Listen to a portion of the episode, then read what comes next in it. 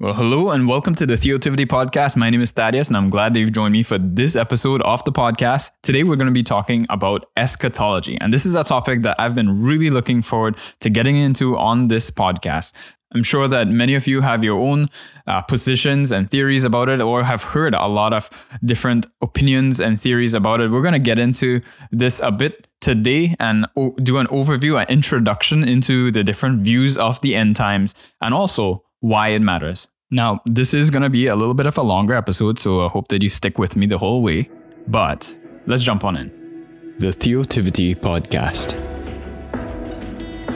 Theotivity is the place where theology and creativity come together. Here you'll find audio narration of articles, episodes exploring the faith, culture, the arts and media, systematic theology, apologetics, guest interviews with Christian thinkers, creatives, pastors, theologians, and much more. At theotivity.com, you'll find articles and resources to help you grow in your faith, as well as a portfolio of creative works. Like, share, and subscribe to stay up to date on the latest content. Okay, so the topic of eschatology, that, that is the study of last things. That's what eschatology means. Eschaton is the last, right, in Greek. So eschatology is the study of last things. This is an area of theology that is often considered really highly controversial, uh, debatable, and divisive, right? Uh, it's true that many people can be adamantly and even aggressively committed to their particular understanding of a uh, of how history unfolds and the consummation of all things. And, and some end times zealots, right, are even willing to call others heretics for differing from their particular point of view. Uh, you know, one only needs to visit a Facebook group on eschatology or Reddit thread or chat forum on this topic to see just how vile some of the interactions can turn. On the other hand, though, a lot of Christians in the evangelical church today, they consider eschatology as an unimportant part of their doctrine. They categorize it as a secondary or tertiary issue. Uh, they, you know, can, they could end up saying things like, you know, we just need to all agree that Christ is coming back. And that's the one thing, right? And that can be a polite, dim- dismissive sort of way of turning the topic to something else that is less uncomfortable to speak about when it comes up. Uh, and this can be driven by fear or ignorance or even apathy, right? Um, but many others view eschatology as the sort of thing that you know only ivory tower theologians will debate, right? Uh, but you know it has no real relevance to their lives today. And others, though, they perhaps see it more as like a doom and gloom sort of topic that crazy televangelists obsessed with tensions in the Middle East get all fired up about, right? Going on about a rebuilt temple and something about a fat heifer for some reason that they don't even want to get into. Uh, even more, some others feel like it's a topic that they can never ever hope to understand. I mean, after all, if all these PhDs can't figure it out, then how can a layperson like me figure it out, right? Uh, that's the way a lot of people think about this. And as a result, many Christians and churches today decide, you know, either explicitly or implicitly to avoid healthy debate and dis- discussion concerning this topic altogether. And many others simply adopt, um, you know, the tradition that they've inherited through their church or their favorite set of Bible teachers or televangelists or whatever without critically analyzing it. However, while it's true that one's eschatology shouldn't, you know, divide us in terms of one's status of salvation, right? This is not a salvific issue, uh, or with, you know, in terms of the fellowship within the local congregation. You shouldn't have church splits over this. It is important, though, um, to many aspects of daily Christian life and faith. Eschatology is not a primary issue. It's not of primary importance, but it is not unimportant. Okay. Um, and we're going to see that as we unpack this today. Uh, what we believe about the end times affects our times today, and it also affects the way that we live today in significant ways, which sometimes I think many Christians overlook. So this episode is going to serve as an introduction into the topic of eschatology. I'm going to lay out and define the major views and then offer a few ways in which our beliefs about this topic affect the way that we live as Christians today. I'll, I'll share a little bit of my own story and my journey in figuring out and coming to my convictions on eschatology. And in future episodes, we're going to consider some of the important biblical texts in seeking to form a biblically faithful eschatology. Okay, so that this is actually the first episode into what will be a series on eschatology as we dive deeper into this topic. Now, as we get started here, let me just get give you a lay of the land of the eschatological landscape. Okay, so part of the reason why this topic can seem so daunting to believers to figure out is actually the preponderance of views on it. There's so many different views, right? There's there's four major what's called millennial positions, right? And then there's also, in addition to that, on top of that, sub positions that kind of intersect and make it seem really complex to, to beginners to understand. And if you add to this the fact that within each of these camps, there are also people who hold to slightly different variations of these major views, you know, that could just seem really overwhelming. But to help you make sense of this, and I'm going to try to do my best to do this, I'm going to lay them out clearly here, at least the major ones, right? And their relationship to one another just clearly defining them, right? In our first section. Then the second section, I'll get into a little bit of my own story and opinions on these matters. Okay. So let's get started first with millennial views. Millennial views. And no, this is not about the opinion of whiny people who love avocado toast and want to, you know, some participation trophies and are, you know, born in the 1980s to 2000s. Not those millennials. Okay just joking. Um, the millennial view that I have in in view here is actually about the thousand year reign of Christ, which is written about in Revelation chapter twenty. Um, in Revelation 20, the devil is bound for a thousand years. You can see 20 verse 2, so that he might not deceive the nations during the millennium, after which he's released for a short period in verse 3. Uh, the saints are viewed as reigning with Christ for a thousand years. That's verses four to six. And there's a brief rebellion led by Satan after the thousand years, which is followed by him being cast into the lake of fire. That's verses seven to 10. And then you see the great uh, white throne judgment, which is all the rest of the chapter. Okay. Um, that's kind of a brief rundown of Revelation 20. And while Revelation 20 is a key text, it's by no means the most important text in issues relating to eschatology. So this kind of adds to the, the, the dif- difficulty in speaking about this, right? That Revelation 20 uh, it appears in a book which is infamous for how highly symbolic it is and difficult to interpret, especially if you try to interpret it to interpret Revelation apart from a proper understanding of the Old Testament and also the first century context that was written to. And thus, you know, it's a little strange actually why uh, these four major views, which I'm going to go through here, have been categorized according to views on the millennium so prominently, right? However, you know, we're going to have to work with things as they are. So here are the three major views of the millennium, and one of them is a offshoot of the other. So that's how you get four, okay? So the first one is historic premillennialism, premill. Okay, that's for shorthand. I'm just going to call historic premillennialism just premill. Okay, so premillennialism or premill is the position that says that Christ will come back before the millennial reign in Revelation 20. Right, the pre prefix there means before, so that's an easy way to remember what this this view believes. And according to this view, the present church age continues towards a great a time of great tribulation. And after this time of tribulation, at the end of the church age, Christ returns and establishes a physical earthly millennial kingdom. And when he returns, Satan will be bound, and believers who have died will be resurrected. Then, together with them, believers who are still alive will reign with him on the earth for the thousand years. Um, both receive uh, glorified resurrection bodies, and many of the unbelievers still on earth will turn to Christ and be saved during this millennial age. And at the end of the millennium, um, Satan will be released to, to lead a final short rebellion with many unbelievers who still remain unconverted. And Satan will be decisively defeated, and the second resurrection of the dead un- unbelievers will be raised for final judgment before the eternal state. This view tends to be uh, a bit pess- pessimistic about the flow of history approaching the end. It expects that things are going to get worse and worse as we come closer to that end. Uh, it was also a very popular position within the early and patristic church. Uh, you see this in a lot of the early writers. And it's sometimes referred to in those early writers as chiliasm, which comes from the Greek chiliasmos, meaning a thousand. Okay, so that's the first position there, just a brief kind of overview. Premillennialism. Now, there's an offshoot of premillennialism called dispensational premillennial. Ah, sorry. You see, even for the guy trying to explain these things, these are complicated words. Okay, so dispensational premillennialism. Okay, I'm going to shorthand it as disp premill. Please don't take any offense for that. This is just to help me say these words uh, more efficiently. So we're going to call this one Disp premill. A modern variation of historic premill, right? That position we just went over is called Disp premill, a dispensational premill. premill premillennialism. Oh man, you try saying this. Anyways, be premill. Okay, this view though did not exist in church history until the late 1800s, and its origin is often connected with John Nelson Darby, who lived between 1800 to 1882. Okay, uh, th- in this view, Christ's return is not just before the millennium, but also before the Great Tribulation. So it adds another sudden return of Christ to call believers to himself, which is commonly referred to as the rapture. I'm sure that a lot of you have heard about the rapture. Okay.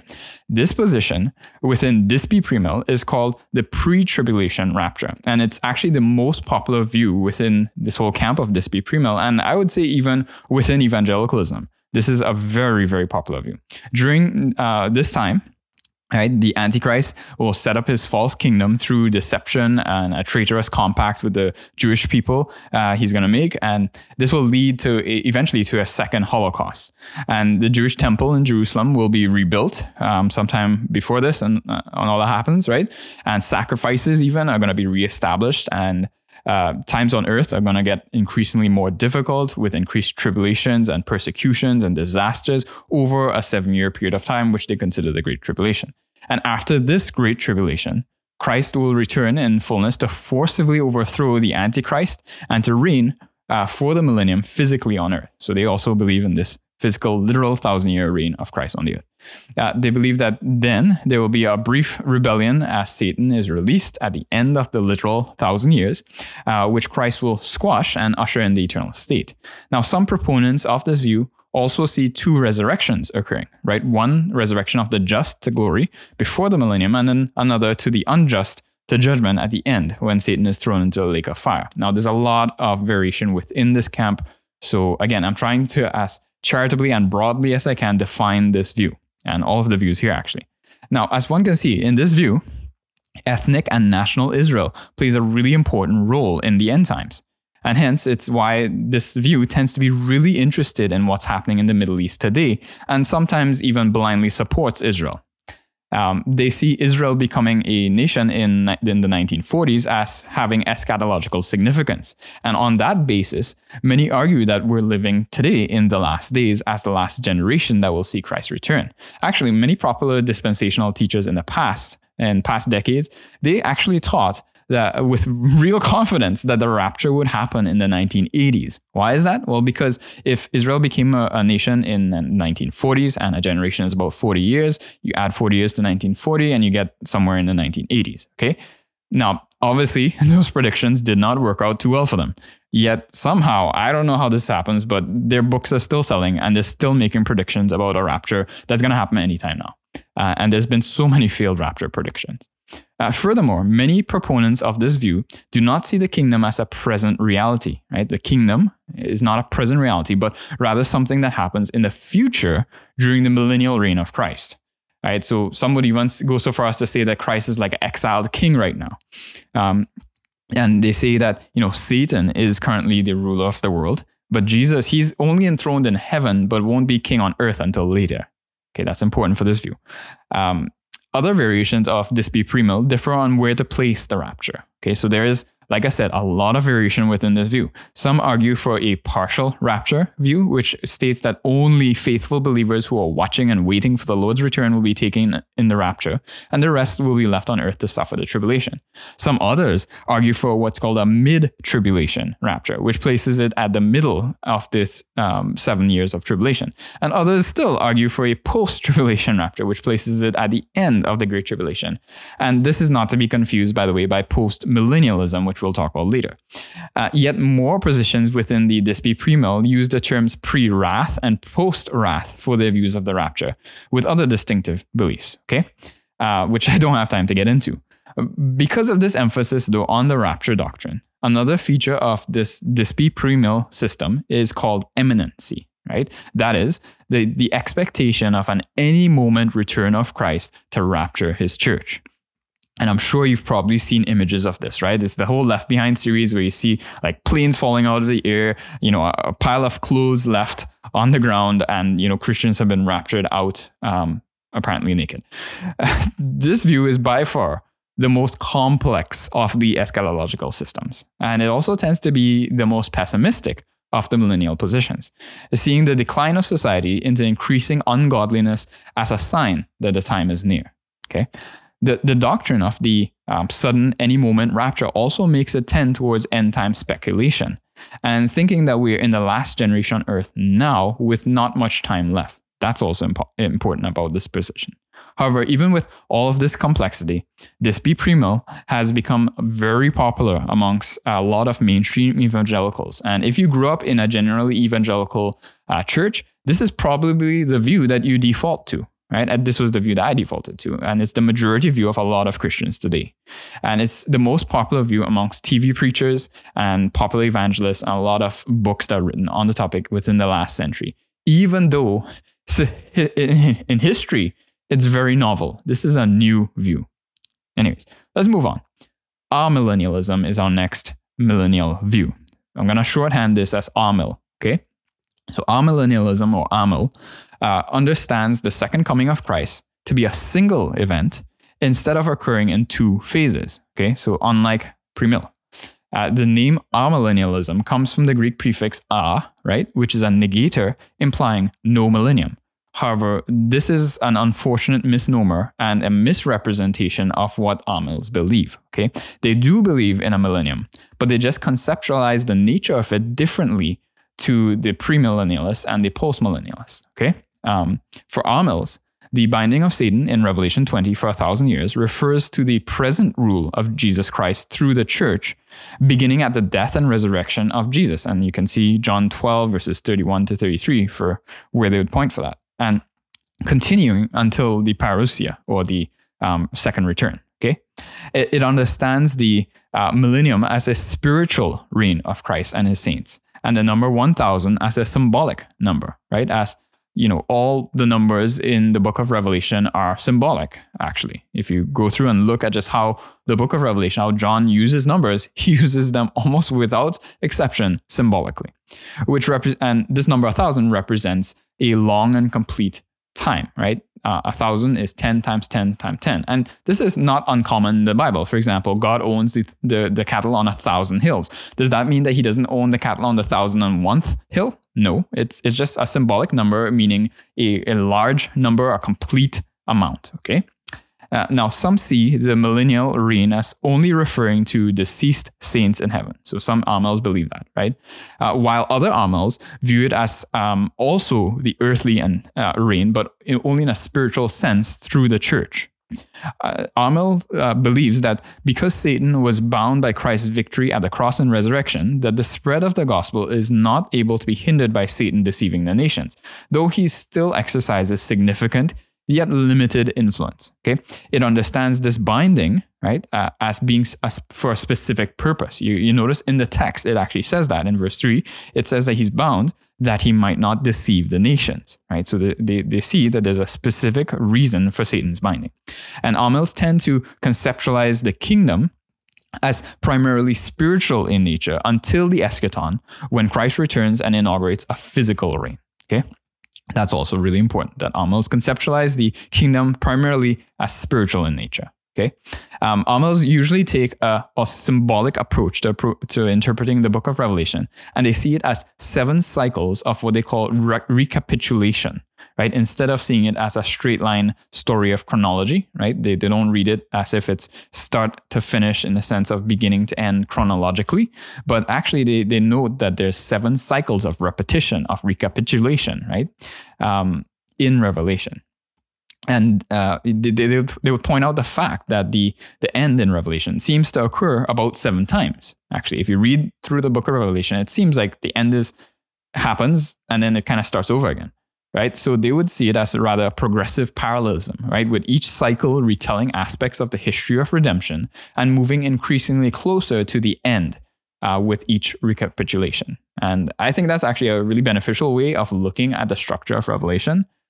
Um, Amils understand the first resurrection as an allusion to Christ's like Christian salvation. So when the Revelation talks about the first resurrection, they think it's talking about a Christian salvation, which is spoken of as a conversion from spiritual life to death. So it is a sort of res- resurrection, right? Um, uh, at which you know saints begin to reign presently with Christ. And you can see Ephesians 2, 1 to 7, and Colossians 3, 1 to 4.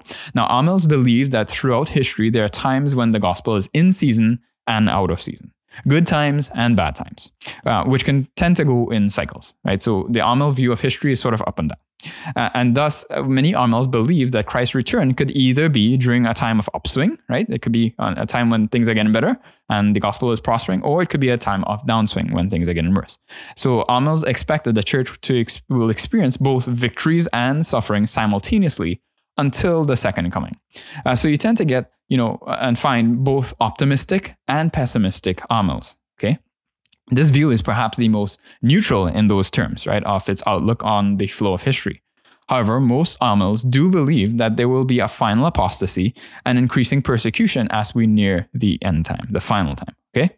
As Alan Bandy notes, right, he says this quote, important to the amillennialist understanding is the tension of the already but not yet. Christians presently live in the inaugurated kingdom as Christ reigns from heaven, yet they await the kingdom's full realization when Christ will reign on earth eternally. It also sees the promises made to Israel in the Old Testament as fulfilled in Christ and the church, often in a spiritual sense. Since these promises have been fulfilled, no future fulfillment is required.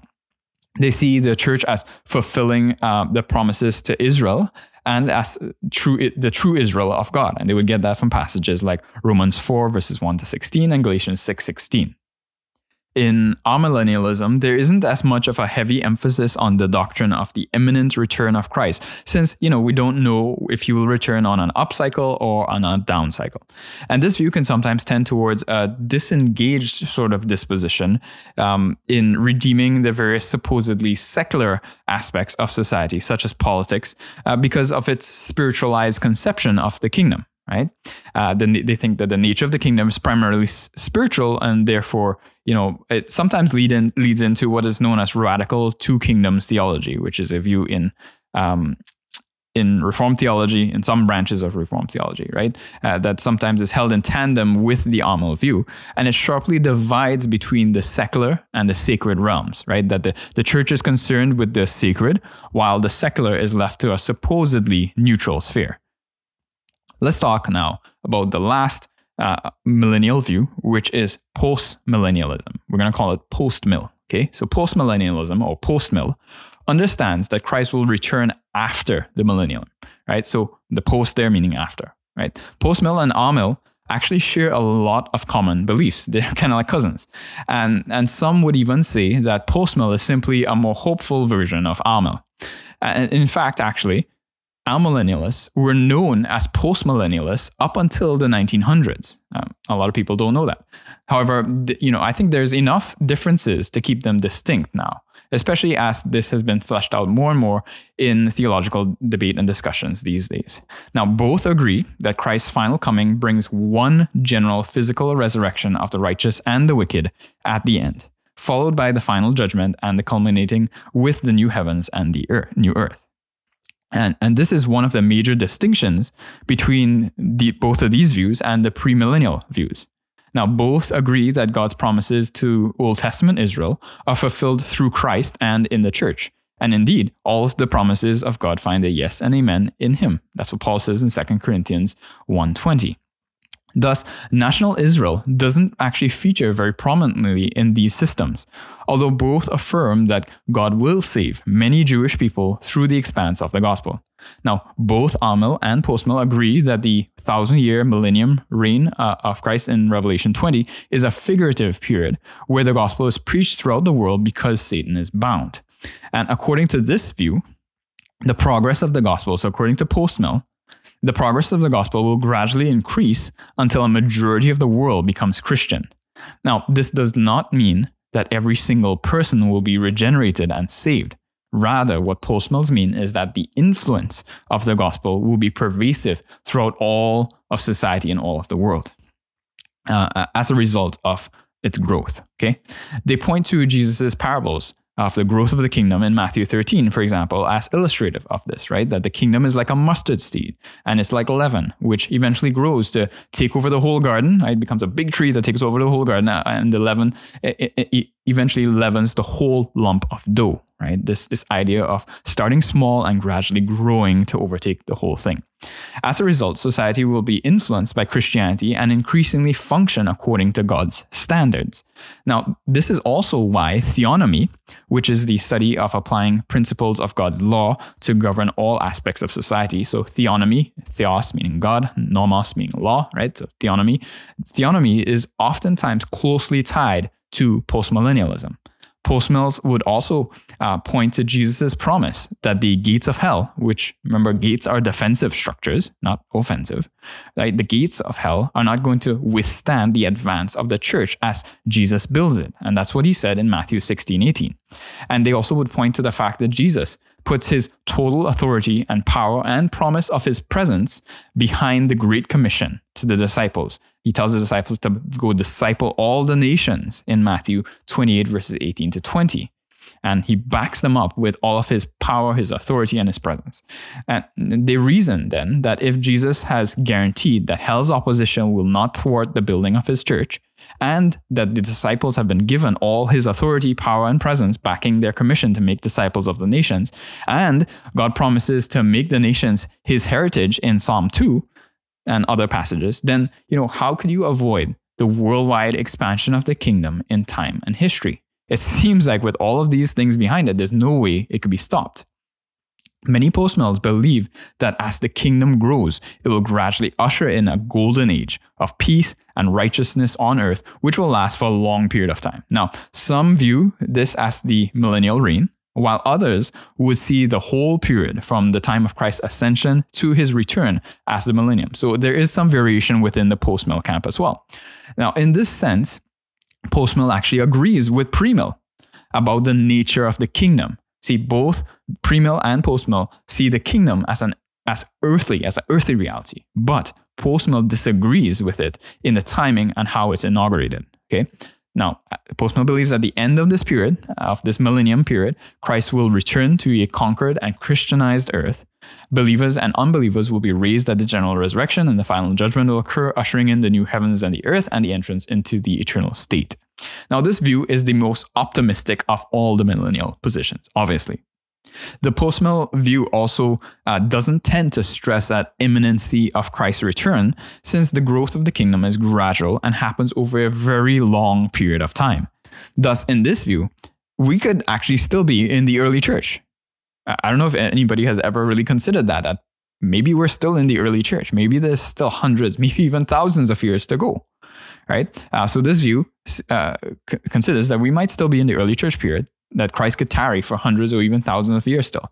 And one of the key texts for this belief is the repeated affirmation that Christ shall reign until he has put every enemy under his feet, and the last enemy to be defeated before the end is death itself. And you can see that, for example, in Psalm 110, verse 1, which is the most quoted psalm and verse in the Bible. That's probably God's favorite verse, right? And you can also see it's affirmed by, let's say, Paul in 1 Corinthians 15, 25 to 26. Okay. Now, in terms of the differences between the major views, that is pre-mill, amill, and post-mill, one of the critical questions is to ask um, whether this age will transition immediately into the eternal state or the golden age, right? Or whether there's another intermediary stage of eschatological um, of this, this eschatological kingdom, which lays in between. So, premills argue that passages like Isaiah 11 and uh, 65 to 66, uh, Zechariah 14, 1 Corinthians 15, they would also kind of put in there. They, they think that those passages indicate an intermediary stage, right? A kind of in between stage between this age and then the age to come, right? The eternal state. However, amills and postmills contend that those passages actually refer to either the church age or the final state. Um, another major difference is that all of the other millennial views tend to be pessimistic about the ultimate direction of society in time, right, before the return of Christ. So, premill and amill overall would be sort of pessimistic, at least in comparison to uh, postmillennialism. So some actually even jokingly call them pessimillennialism, right? Um, because they have this sort of belief that things are going to get worse and worse coming down to the end. And they all believe in some sort of general decline, right? To varying degrees, obviously. However, postmill is committedly optimistic and hopeful about the gospel's success to transform the world. So let's talk a little bit now. Th- those were the four millennial stances, right? Now let's talk a little bit about eschatological views on prophecy, because this is another subsection uh, that you need to understand.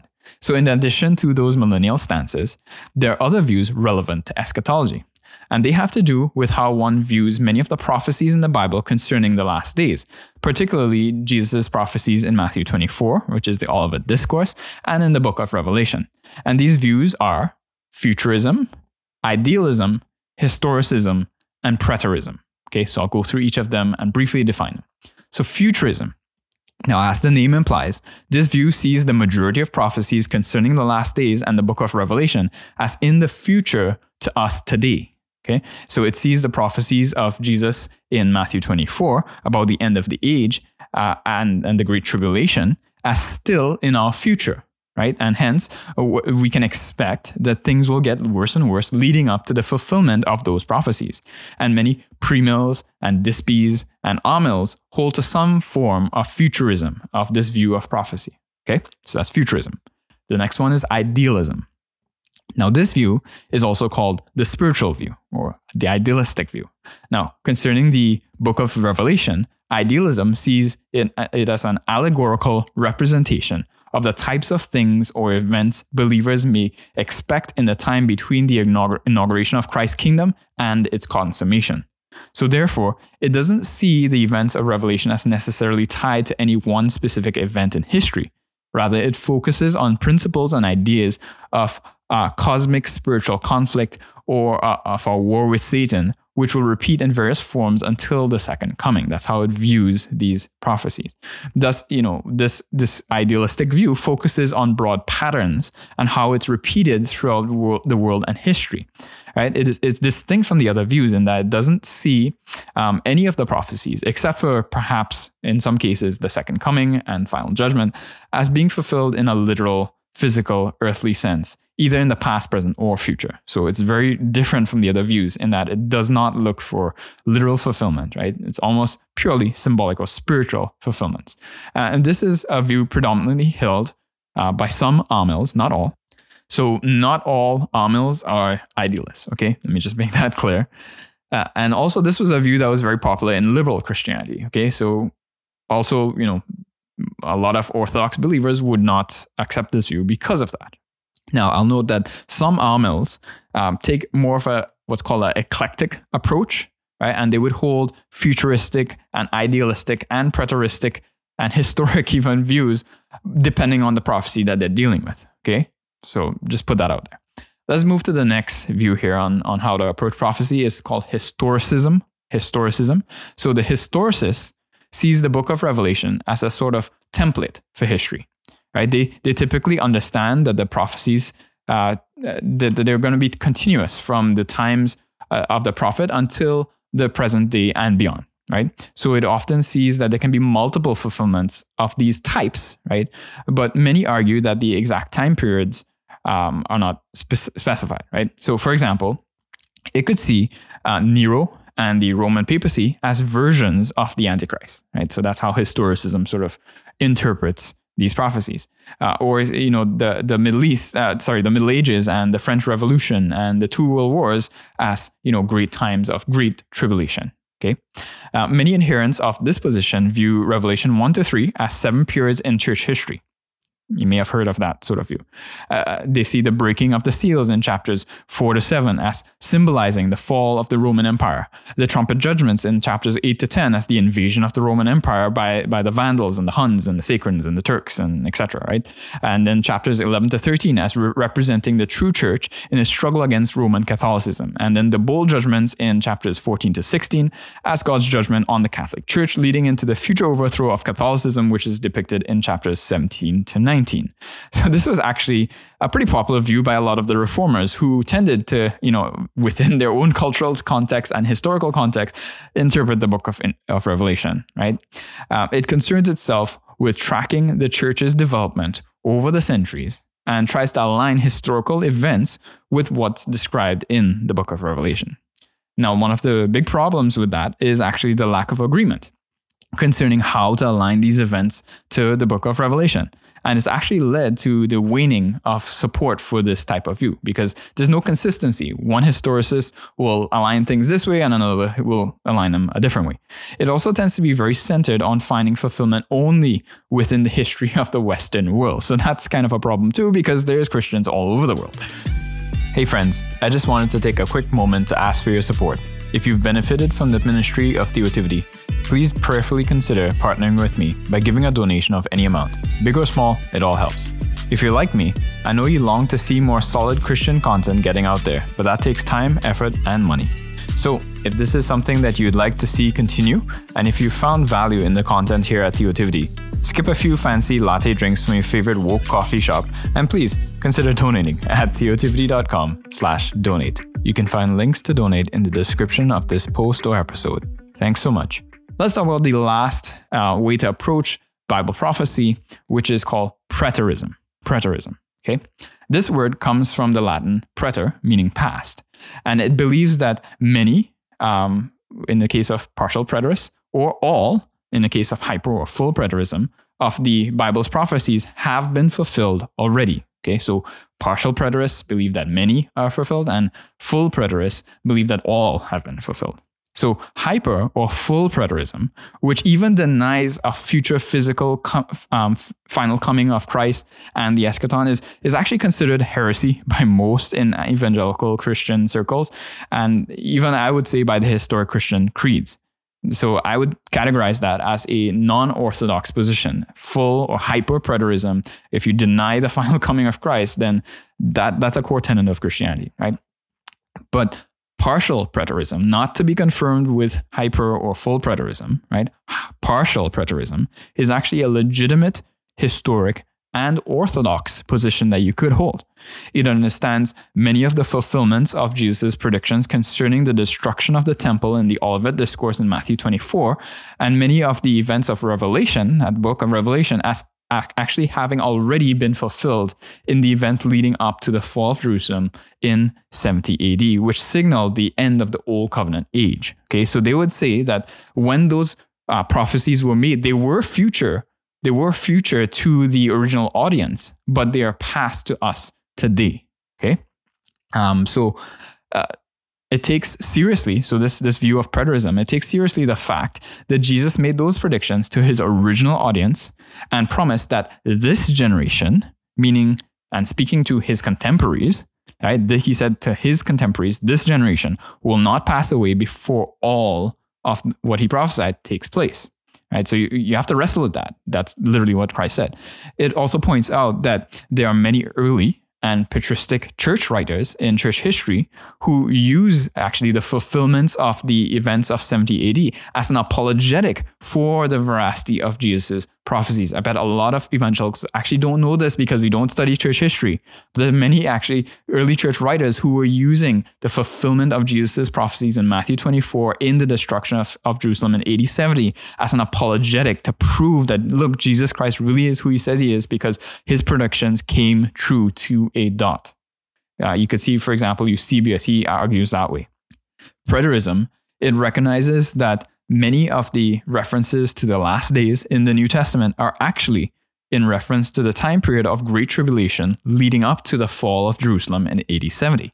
And thus, it had immediate relevance to the original audiences of the letters of the New Testament. So, preterism interprets the majority of the book of Revelation as concerning that same time period, as John writes. I remember John writes and he says that he's a partner in the present tribulation in Revelation 1, verse 9 and it was current to him, present to him in the first century. Right, whatever the tribulation that he was a partner in, it had to have been during his day, and you know he was writing that these things were soon to take place. You can see verse one of Revelation, uh, chapter one, right, right there in the beginning of Revelation. John makes it clear upfront that these things are soon to take place and that the tribulation was presently happening because he was a partner in it then.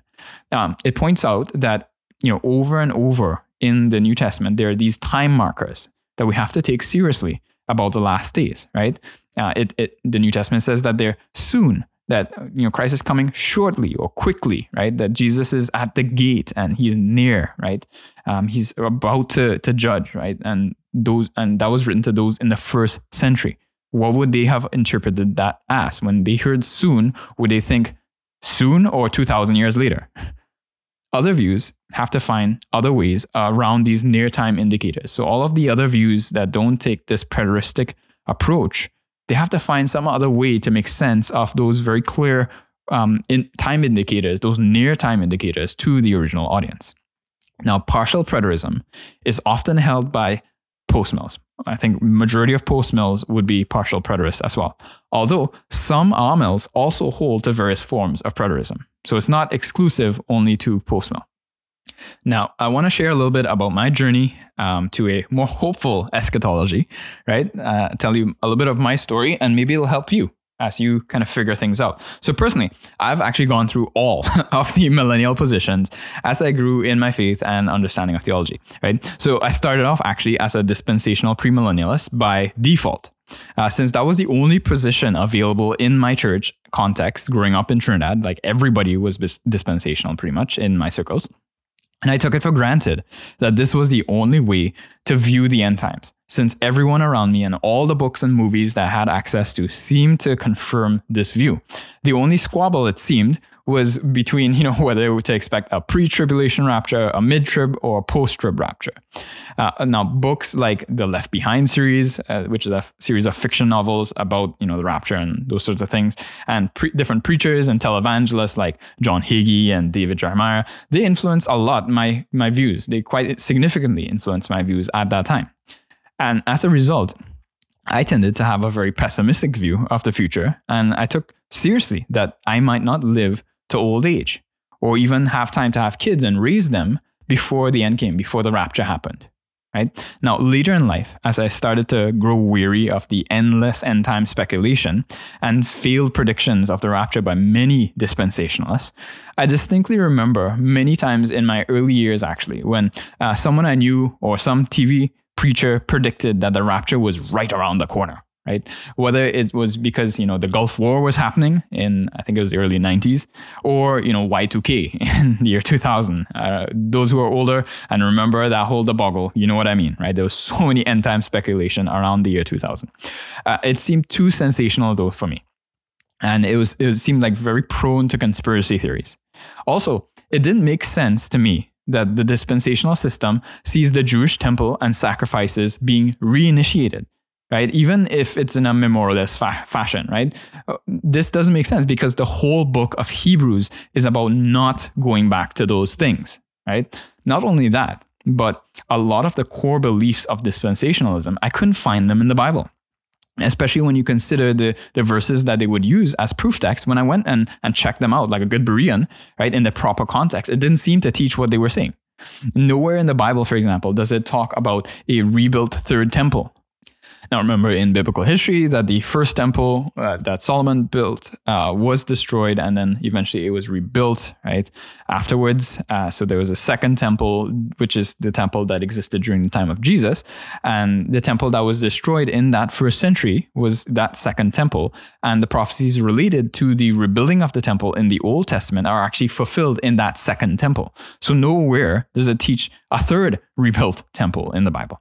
Also, nowhere does it teach a seven year tribulation, right? You actually have to piece that doctrine together by smashing bits and pieces from all over the Bible. There's no verse in its context that you can point to that teaches that. Uh, and nowhere does it say that there is some sort of a gap or pause in Daniel's 70 weeks of years.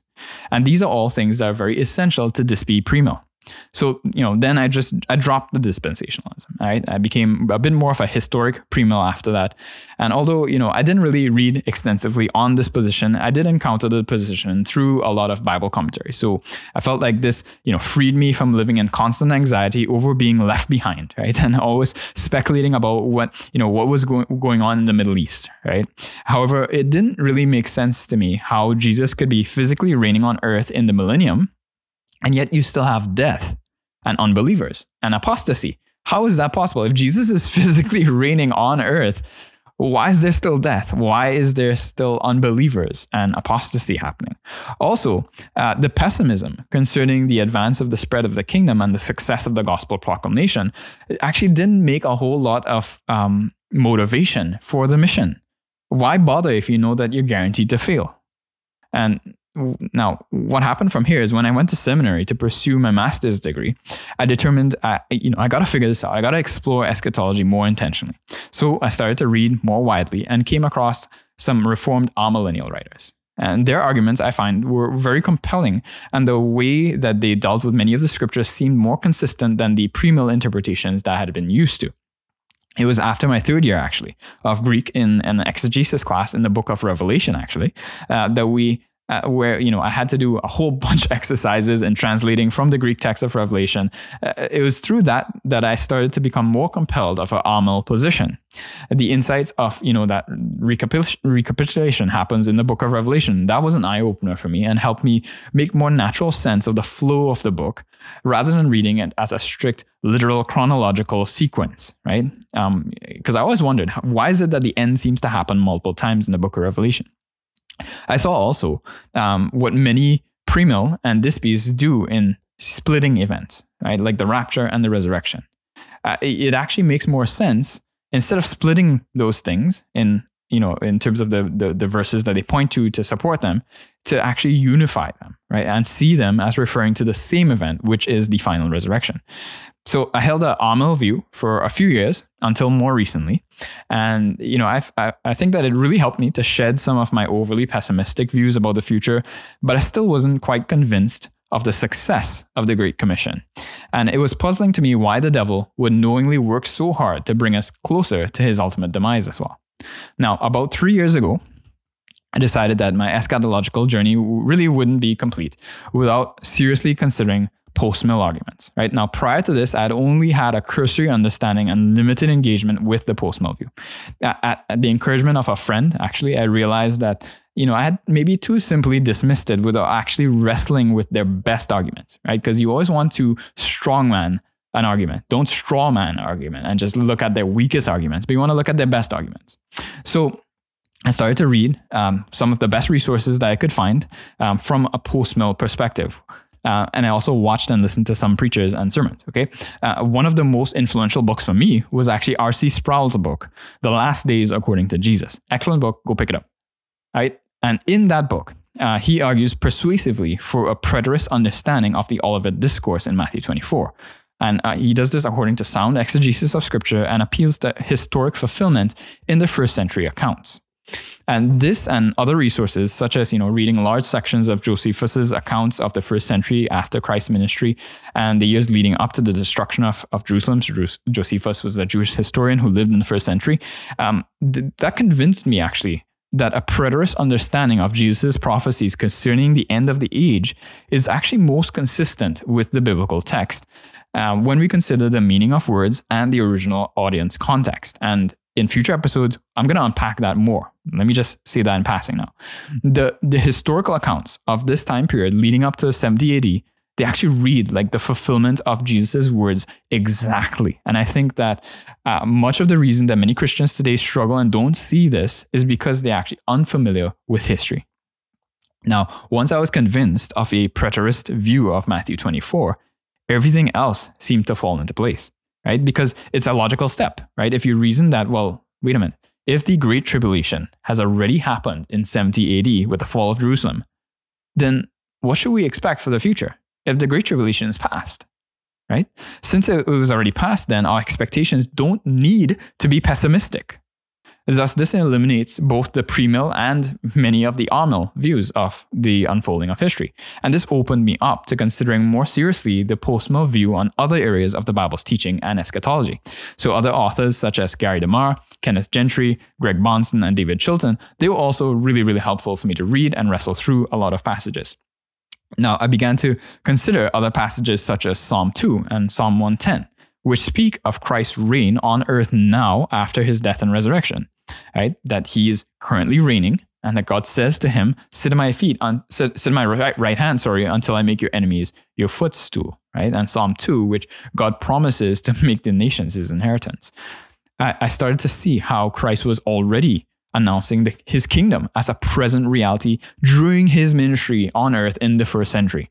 Right? He actually enters the scene proclaiming, Repent, for the kingdom of God is at hand in Matthew 3 2, right? So it was at hand when he started his ministry. And then he gives proof that indeed his kingdom had been inaugurated. And, and he was confirming this by signs of casting out demons. He says that in Matthew 12 28, right? If I cast out demons by the hand of God, know that the kingdom has come among you, right? Christ ends his ministry by affirming that he has all authority, not just in heaven, like as some of the other eschatological views think, but also on earth. Matthew 28, right? The Great Commission. All authority has been given to me on heaven and on earth. So his kingdom is a present reality. It started at his ministry on earth, right? It was inaugurated.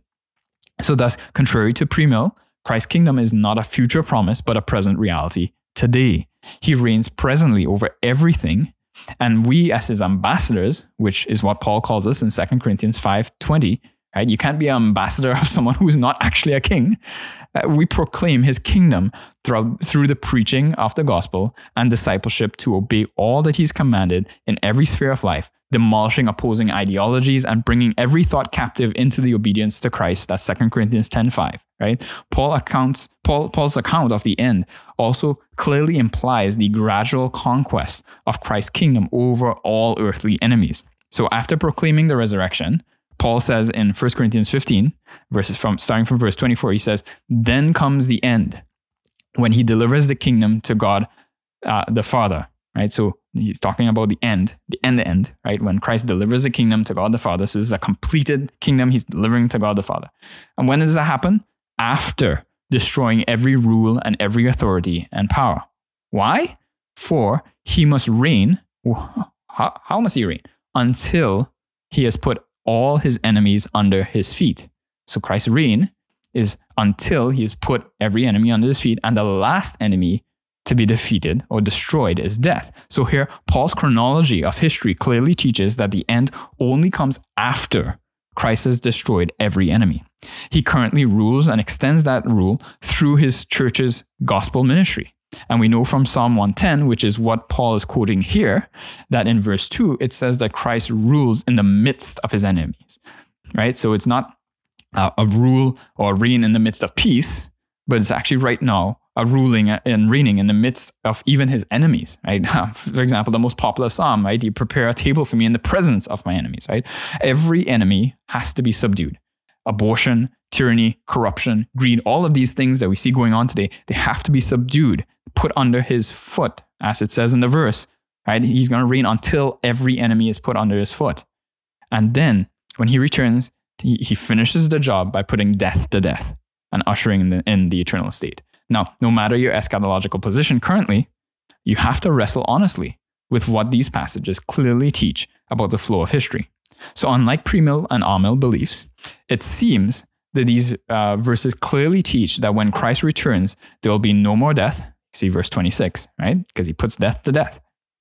However, the, the premill version of the millennium allows for physical death even during Christ's physical presence on earth, right? Remember that the premill millennium, that thousand year reign, even during that thousand year, there can still be death and apostasy and unbelievers. Also, the world, the word um, until in this verse is really important, right? He must reign until he's put every enemy under his feet. His reign is from heaven, right? It says in Psalm uh, 110, verse 1, that he's at the right hand of God. and he's going to stay there until every enemy is subdued. So this doesn't this subduing doesn't happen by him leaving heaven and coming down to earth again and vanquishing his foes in some sort of a, apocalyptic swoop, but rather it happens gradually until they're made, they're all made his footstool. Right. So thus, you know, this left me now with a and a whole bunch of other verses too, right? I'm just focusing on a few. But this sort of thing left me with a very optimistic view of the end times and a long-term view of history, an expanded view of the magnificence of Christ's kingdom and the church's mission today. Now, let's talk a little bit about some practical outworkings of your eschatology, right? Now, I don't expect that this one episode is going to convince you of my particular eschatological view, which is partial preterist postmill right? So I'm a partial preterist in terms of how I look at Bible prophecies. Uh, that a lot of them have already been fulfilled. There's still some that refer to the final uh, state. and then I'm a post millennialist in terms of how I view the millennium, right, and the second coming. Now, now convincing you of a more post millennial eschatology is going to be the task of future episodes uh, for your consideration. So more is coming down the line. But however, at this moment, I just want to briefly point out a few practical ways that your eschatological viewpoint is going to actually affect how you live today in comparison with a post mill view. So, firstly, planning for the future. Now, many Christians who believe in a pessimistic eschatology, particularly with the dispensational view, because of their belief that we are, you know, this fig tree generation that will likely see the rapture any moment now, they tend not to give a lot of motivation for planning for the future. Now, this is not to say that all dispensationalists live without a thought for the future. However, many do. Uh, many live in such a way that they intend on spending everything and doing all that they can for the now without much thought to future generations, which they are convinced will not even exist. Uh, indeed, this was the way I lived for uh, for a long period of time because it was consistent with what I believed eschatologically. Some dispensationalists can tend to have a very low view of stewardship of the environment, for example, and building infrastructure for future generations because you know it'll all burn up very soon. It's summarized in the popular catchphrase: "There's no point in polishing brass on a sinking ship." Now, historic premills and amills fare a little bit better in this regard since their systems do not necess- necessitate an immediate, any moment return of Christ. However, postmill, with its long view of history, provides the most natural impetus for planning for the future out of all the eschatological systems, in my opinion. Now, related to this issue of leaving a legacy and inheritance for one's kids and grandchildren, right? Because if you've got a long-term view of history and you're planning for the future, you want to do that. Proverbs 13:22 says that a good man leaves an inheritance to his children's children, but the sinner's wealth is laid up for the righteous. And 2 Corinthians 12 verse 14 confirms this in the New Testament. So it's not just an Old Testament principle. And we're told to leave a legacy of faith not just to our children, but even to our grandchildren in Deuteronomy 4:9. And God has said said that he is faithful and keeps his covenant and steadfast love even to a thousand generations in Deuteronomy 7, verse 9. That's going to be a long time. Um, many more, many of the more pessimistic eschatologies downplay this important biblical principle, and even worse, some encourage people not to have kids at all and actively disobey the command to be fruitful and multiply. Now, I've even met couples who believe in dispensationalism who actually have chosen not to have kids because they believe that the world is going to get worse and worse, so they're just going to wait for the rapture. Others choose to have smaller families. And this is a terrible shame and, and, a sad state of affairs, really, because children are a blessing and a strong, biblically faithful families. They are an essential part of how God's kingdom grows through ordinary means. More on that in future episodes. Post mills generally tend to be very pro children and pro big families. Secondly, a second practical implication is engagement in the public square. Most of the pessimistic eschatologies, that is premill, Dispy premill, and amill, often have a very low view of engagement in the public sphere or an underdeveloped theology of public engagement. Because of either their belief that ultimately these institutions in the public sphere, like government and politics and education, entertainment, media, arts, business, and economy, etc., uh, they believe that you know these things are ultimately doomed to corruption and to decay into sinfulness, or the belief that Christ's kingdom is only only spiritual and limited to the ecclesiastical matters of the church. Therefore, there's a low motivation for trying to engage in the public square. Often, even if there is engagement, it's, merely for the purpose of gospel proclamation and personal salvation, uh, and to come out of the wicked world. Some views even look at certain spheres like politics as dirty and unbecoming of Christians. Thus, in these views, many can leave much of the public sphere without salty and illuminating influence of Christian meaningful Christian presence. However, postmill has a strong emphasis on bringing the gospel of the kingdom to bear on all of life. No sphere is apart from the, the reign of Christ and his rule, and thus all of them must be brought into subjection to glorifying him according to his word. Also, there's a strong impetus to building things like schools and production houses and universities and hospitals, etc. Right? Much of the what the Puritans came over to North America to build in the New World from England was born out of their post-millennial worldview and they were aiming to build something that would last for generations. And we today are recipients of that blessed inheritance in North America. And related to this is the view of redeeming culture. Now, some of the other views do have a theology of the redemption of culture. However, ultimately, the expectations are limited Perhaps we may, you know, have some temporal su- success, but we can't uh, really expect long-lasting success at cultural transformation. Uh, post-mill, though, not only seeks to transform the culture, but also expects that it's actually going to work. Perhaps not in our lifetimes, right? But over the long haul of history. Remember, post-mill has a very long-term view of history. Uh, Christ will have dominion from sea to sea and from the rivers to the ends of the earth in everything. That's Psalm 72, verse 8. And it expects that the kings of the earth will bring their glory into the New Jerusalem. That's Revelation 21, 24. And that all sorts of cultural artifacts is going to glorify God in the renewed earth. So while in some other eschatologies, they do you know work for cultural re- uh, redemption, uh, your outlook and expectation is going to matter in how you approach that work. For example, if you're playing football and your team goes into the game saying, "Well, there's no way we can win these the, this guy this game, guys," you know, um, but we're gonna give it our best anyways. They're gonna play very differently from a team that actually believes that they can win, even though it might be a grueling battle. You see, your morale and motivation matters. Postmill does not believe that uh, you know we can do this in our own strength. However, right? Don't get that wrong. But that God will be faithful to His promise through His Spirit to work in the lives of countless believers and the church over time. And there, there is not a single institution or artifact of culture that we do not say that this belongs to Christ and must be brought into submission to Him for His glory. So, third way that eschatology practically impacts you is the purity of the church. The pessimistic views expect an inevitable decline and weakening of the church, culminating eventually in the great apostasy. In effect, they expect the opposite of what Jesus says in Matthew 16, that they expect that the gates of hell will prevail against the church. They, they don't see the kingdom growth as a long term outcome, but rather a shrinking of the kingdom so that only a few shall be saved. And that in the last days, the church itself will not be pure, but rather riddled with impurity.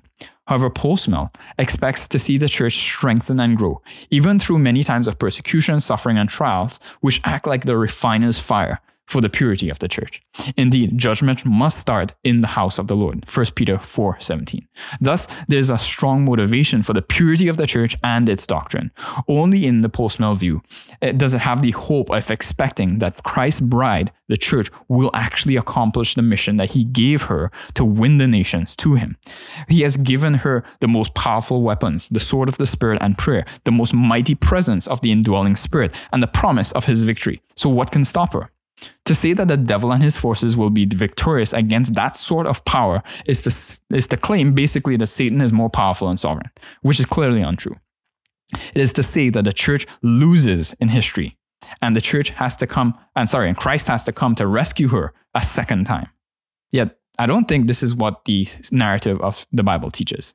Christ has done his redemption once for all for his bride. Fourthly, a fourth practical implication is evangelistic motivation and mission.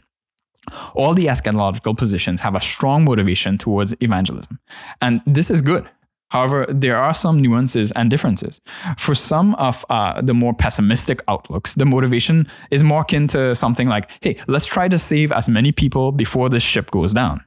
And this can lead to a sort of gospel message that sounds kind of like fire insurance, uh, like a fire insurance pitch. Okay. It can even turn into a Gnostic sort of way of, you know, devaluing the, the worth of the physical and material world as part of God's redemptive plan, which he actually talks about in Romans 8, verse 19.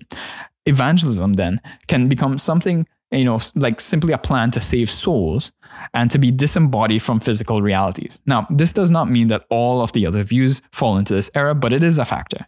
A reformed post mill view, however, preaches a gospel of the kingdom that men and women are called to repent in glad submission to Christ, the King, and seek first his kingdom priorities now. Furthermore, because of its optimism, it seeks and expects to see gospel success in every place in the long term.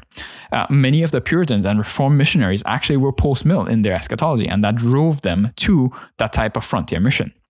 Now, related to this is a long term view of the mission of God. Because post mills view uh, the mission of God not merely as the redemption of souls, but of the entire cosmos, it takes a long term view of the mission. It seeks to build institutions and to work generationally. It sees long lasting change happening gradually and consistently instead of as like a flash in a pan, right? For the post mill, time is on their side. For other eschatologies, because of the imminent urgency, it can tend to have a short term view of the mission. Also, the demeanor of the mission in pessimistic views can tend to be like a, a bunker mentality, right? Like of just trying to weather out the storm and endure, instead of a, you know, a, a sort of attitude of, hey, let's go take that hill, boys. Right? That sort of mentality that seeks to storm hell's gates with heavenly bombardment. Fifthly, and I'll end here, um, in terms of practical outworkings, is a confidence in trials and a victorious outlook.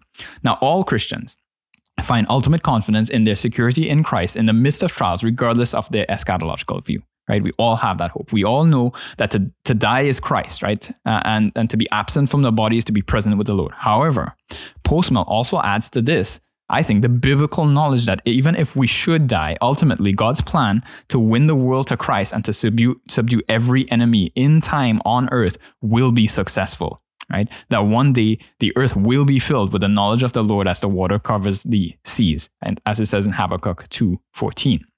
And this gives the type of confidence that a soldier on the battlefield who knows that his side is superior and will win the war no matter the outcome of his personal fight. That's the type of confidence you have, right? Because even if you die, you know that your side is on the winning side. And we have a different view of trials then when we fight from a position of victory. Oftentimes, people with a more pessimistic outlook can fall into a sort of depressed outlook on life in the here and now, with no hopes of ever turning things around in the future. And perhaps one of the most insightful differences for me is actually the view of Satan and the powers of evil. If you think about this and track with me carefully here, right? If you think it through logically, right? In the more pessimistic eschatologies, right? Why would Satan continue to work so hard at doing the things which will hasten the coming of the end and his demise? You ever thought about that? Right? Now, most Christians agree that the devil, he knows the word of God. Although obviously he doesn't believe it in a saving way, right? But if he knows the word of God, then he must know God's plan for history and the end. So why then would Satan continue to work so hard at corrupting the world, at corrupting governments, education, law, entertainment, churches, etc., if he knows that the more the world declines, the closer it draws to his demise in the end? Why would he accelerate his own destruction? Now, some might argue that, you know, because, you know, he's stupid or he hasn't mixed up. But that doesn't really seem like the sly snake that the Bible portrays him as. However, if the post-mill perspective is true, then it actually makes sense why the devil is working so frantically and so hard to corrupt the world. Because it's the only way that he can delay his ultimate defeat. Furthermore, the post-mill view knows that ultimately all of Christ's enemies will be put under his feet in history, and that gives perspective when we're surrounded by a world that seems to be overtaken by the evil one. This world is not his, and he's living on borrowed time. The more that Christians wake up and take seriously their call to, to take godly dominion in every sphere, the closer Satan's demise draws near. Thus, you can see uh, the efforts of Satan now, like that of like maybe a ravenous yet chained and desperate wild beast who knows that his time is limited. And you know this hopefulness and a victorious outlook, right? This that this is a practical difference between these views, right? This this view of hopefulness. In the long run, it is actually victorious visions that survive. No one gets excited with a defeatist vision, right? Like, come, join us as we lose for Jesus. Uh, now, they might do this out of obligation or sense of duty and loyalty, but it's not a very inspiring message. And ultimately, zeal tends to fade within a relatively short period of time with those sorts of visions. Uh, and this is true even in the secular, demonic, false eschatologies, like Marxism, which believes that it can win and remake the world. Right? Marxism is a, is a competing worldview with its own eschatology, and it has a victorious eschatology, but it's a false one. Uh, uh, but that is the type of vision that gets its followers excited, motivated to sacrifice for this vision, and energized to work hard at it. That's why Marxists have taken over the world today. And, and this is why you have tons of these psycho Marxists trying to make their failed vision of flourishing work. However, it's a false hope. Post mill, though, I believe, is a true victorious vision that says, Come join Christ as he makes every enemy his footstool. Now, that's a vision that can inspire many to give their lives for the sake of the kingdom. Now, I know that not all of these comparisons will be true for every single person who holds a different eschatological viewpoint. There are far too many variations in beliefs for such generalizations to be 100% accurate in all cases. However, I do believe that the generalizations I've laid out here are helpful in terms of getting a broad overview of things. There are other practical implications that we could expound on, but for now, I'll end with a quote from that great prince of preachers, Charles Haddon Spurgeon, who once wrote in a commentary on the Psalms, he said this David was not a believer in the theory that the world will grow worse and worse and that the dispensations will, will wind up in general darkness and idolatry.